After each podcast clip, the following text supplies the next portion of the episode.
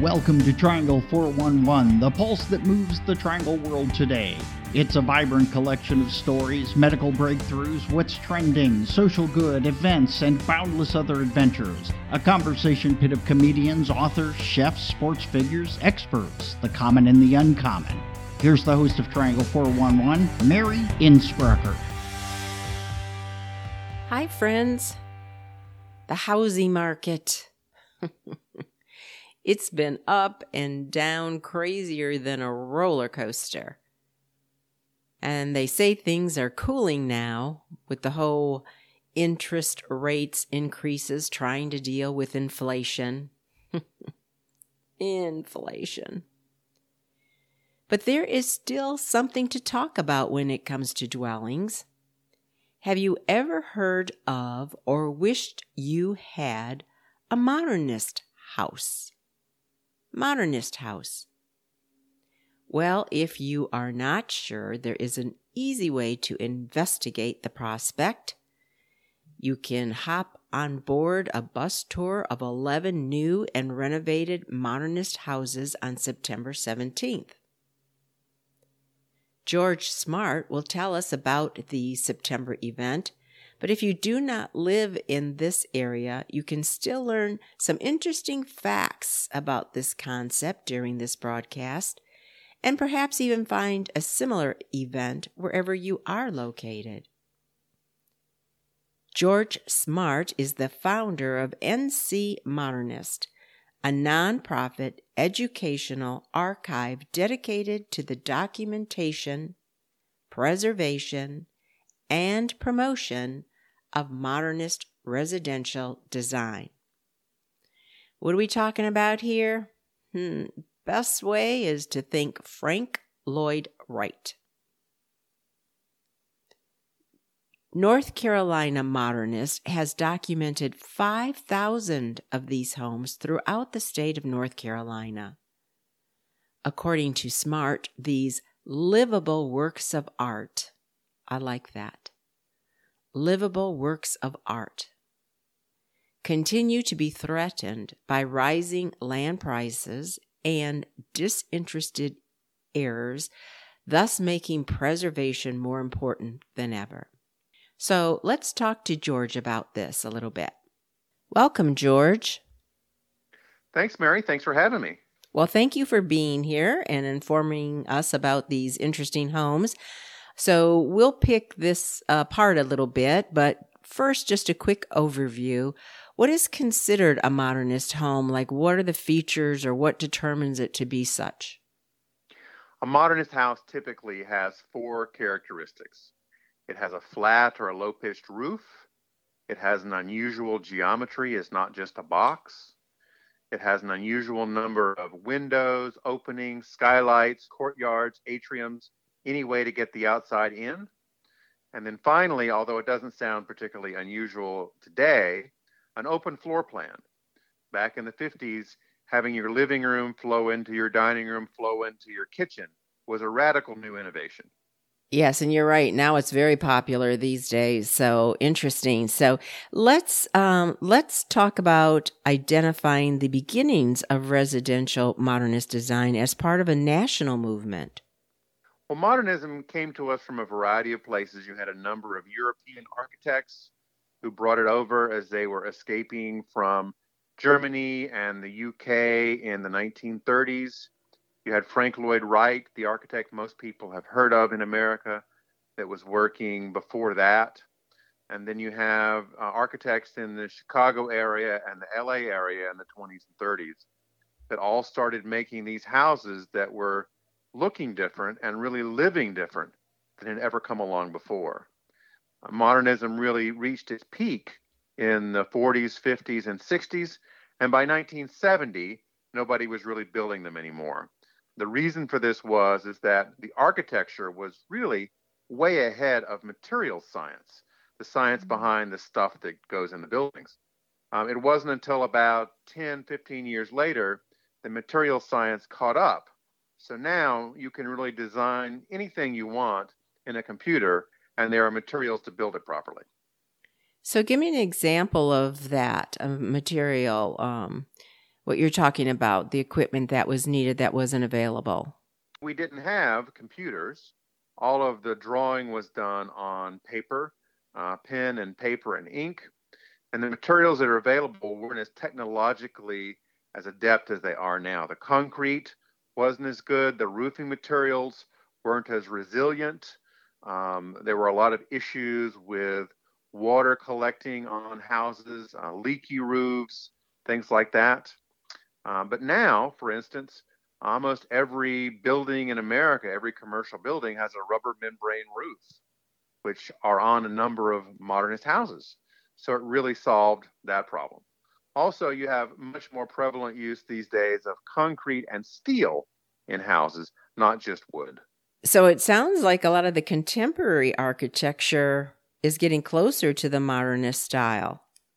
Modernism has really come back in a big way this last 20 years. A lot of people just love the way it looks. It's very conducive to people who like to have art or sculpture in their houses or, um, you know, collect something, whatever it is. Uh, they play a musical instrument. They want a house where they can do small performances. And these houses are also very efficient. You know, why should I hire an architect to do a house for me? And the answer is, is because they know more than you do about structure and scale and size. So if you need a 3,000 square foot house, they can probably design you a 2,000 square foot house that lives as big as a 3,000. And that's where you save money. What about environmental? Is there any more advantages with modernist environmentally than, uh, you know, the con- just contemporary architecture?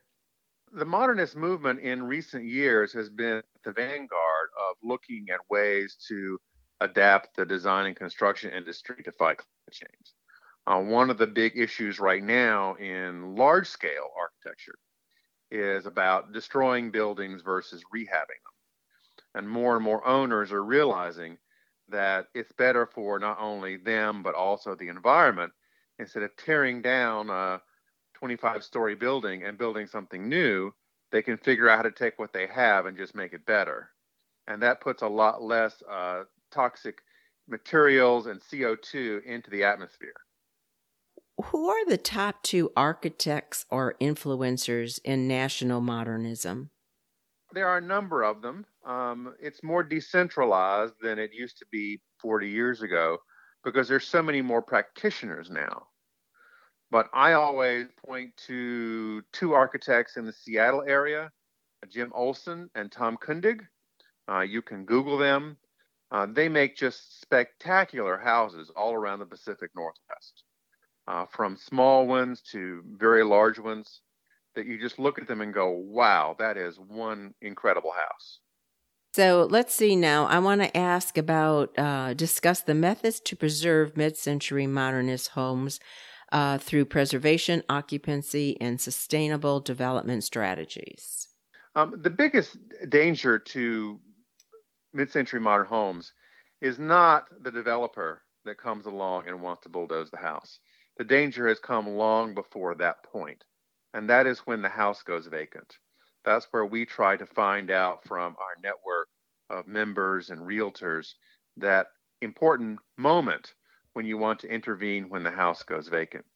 At that point, you can try to help find a buyer early. You can find a renter. You can even find someone to just occupy the house because a vacant house tends to deteriorate much, much more quickly. Um, and if it does that for a couple of years, it's going to drop in value and a developer is going to come along and want to tear it down and build something on it. So our biggest preventative strategy is just monitoring the vacancy. There's just so much to this. I'm, I'm just finding this really interesting. Um, so, so let's go back at the beginning of the show. I talked a little bit about the crazy housing market, its ups, its downs, etc. And so when it comes to, let's go back to selling and buying these homes what is the difference between selling a traditional house and selling a modernist as far as things like are they more or less expensive? Are they more or less popular? Um, you know time on the market those types of things. You know i was speaking to a group of realtors today about these very questions. Um, a typical you try to sell it. You try to make it as appealing as possible to the widest variety of people possible. You get your chocolate chip cookie dough and put it in the oven and make the house smell great. You try to stage it as well as possible. That's how it's done. But for modernist houses, they work a little differently. Um, often the best way to show off a modernist house, which is really more about the house, is to take all the furniture out of the house and let the structure speak more for itself and put art up on the walls or put some small sculpture in the corner. Modernist buyers, they don't need to visualize where the furniture is going to go. They need to visualize how the architecture would interact with things they would put on the walls. And once a realtor knows that, they can do a lot better with marketing a modernist house. Also, I think from the buyer's side, many people think that having a modernist house is going to be more expensive than a regular house. That's really not necessarily true. You can look in some of the more popular magazines and see modernist houses that are very expensive, but they've been blinged out. They've got the most expensive oven or range or refrigerator or cabinetry or whatever else. Many of these houses that were built earlier, say between about 1948 and about 1970, just have regular, normal kind of appliances, and they're the same price range as anything else. That's very interesting what you say about taking the furniture out. And I did earlier say, you know, that that you call these livable works of art. They're not homes, they're not buildings, there's livable works of art. And I really like that. And now I see coming around exactly what you're saying. It's about the art of the structure and and, and yes. nothing else. So that's good. Well, you know, we could go on and on and on about this subject, but we're running out of time. Um, there's certainly so much more to learn. But if our listeners would like to dive deeper into this subject, let's give them some info on your bus tour that you have coming up of 11 new and renovated modernist houses. Uh, once or twice a year, we have uh, an all day event called Modapalooza. And that's where we'll take between 150 and 200 people in buses all around the Raleigh, Durham, Orange, Chatham County area to see houses that they would never really get to see on their own. They're they're hidden away. They're they're not on main roads, um, and they range from very uh, accessible houses that anybody could buy to some spectacular houses that people have had custom built. And so over the course of a day, we give people breakfast in the morning. They see four or five houses. We give them lunch. They see four or five more houses in the afternoon and then they finish the day having a full buffet of both food and architecture. I especially like the food element you you put in there. That's great. What a wonderful day. What a wonderful day. Okay, so what would be a website where people could go to see uh, uh if they wanted to get on this tour or an upcoming tour, if that tour is already sure. filled, etc. So they can go to NC, as in North Carolina, ncmodernist.org, O-R-G, and just click on the tours, and you'll see all the things we have coming up. Uh, besides Modapalooza once or twice a year, we also have some single house events. We take people to New York, Chicago, Los Angeles. Um, I'm taking people actually to Dubai in October. Uh, we take people to Palm Springs every year for Modernism Week, which is like the Super Bowl of modernist architecture. So there are lots of things to choose from. And if you go there and something is already full, you can have something else to choose from. That sounds like a plan. Give the site one more time, please. It's ncmodernist.org. Thank you so much. Thank you so much. This has really been informative. Thank you, Mary. Well, I hope you can get in on something going on there, even if one event's full check out all these other things George told us about. But now, unfortunately, we are out of time. So I need to say, um, you know, it's time to high five and say goodbye. I'm Mary Innsbrucker for Triangle 411. Today, be agreeable.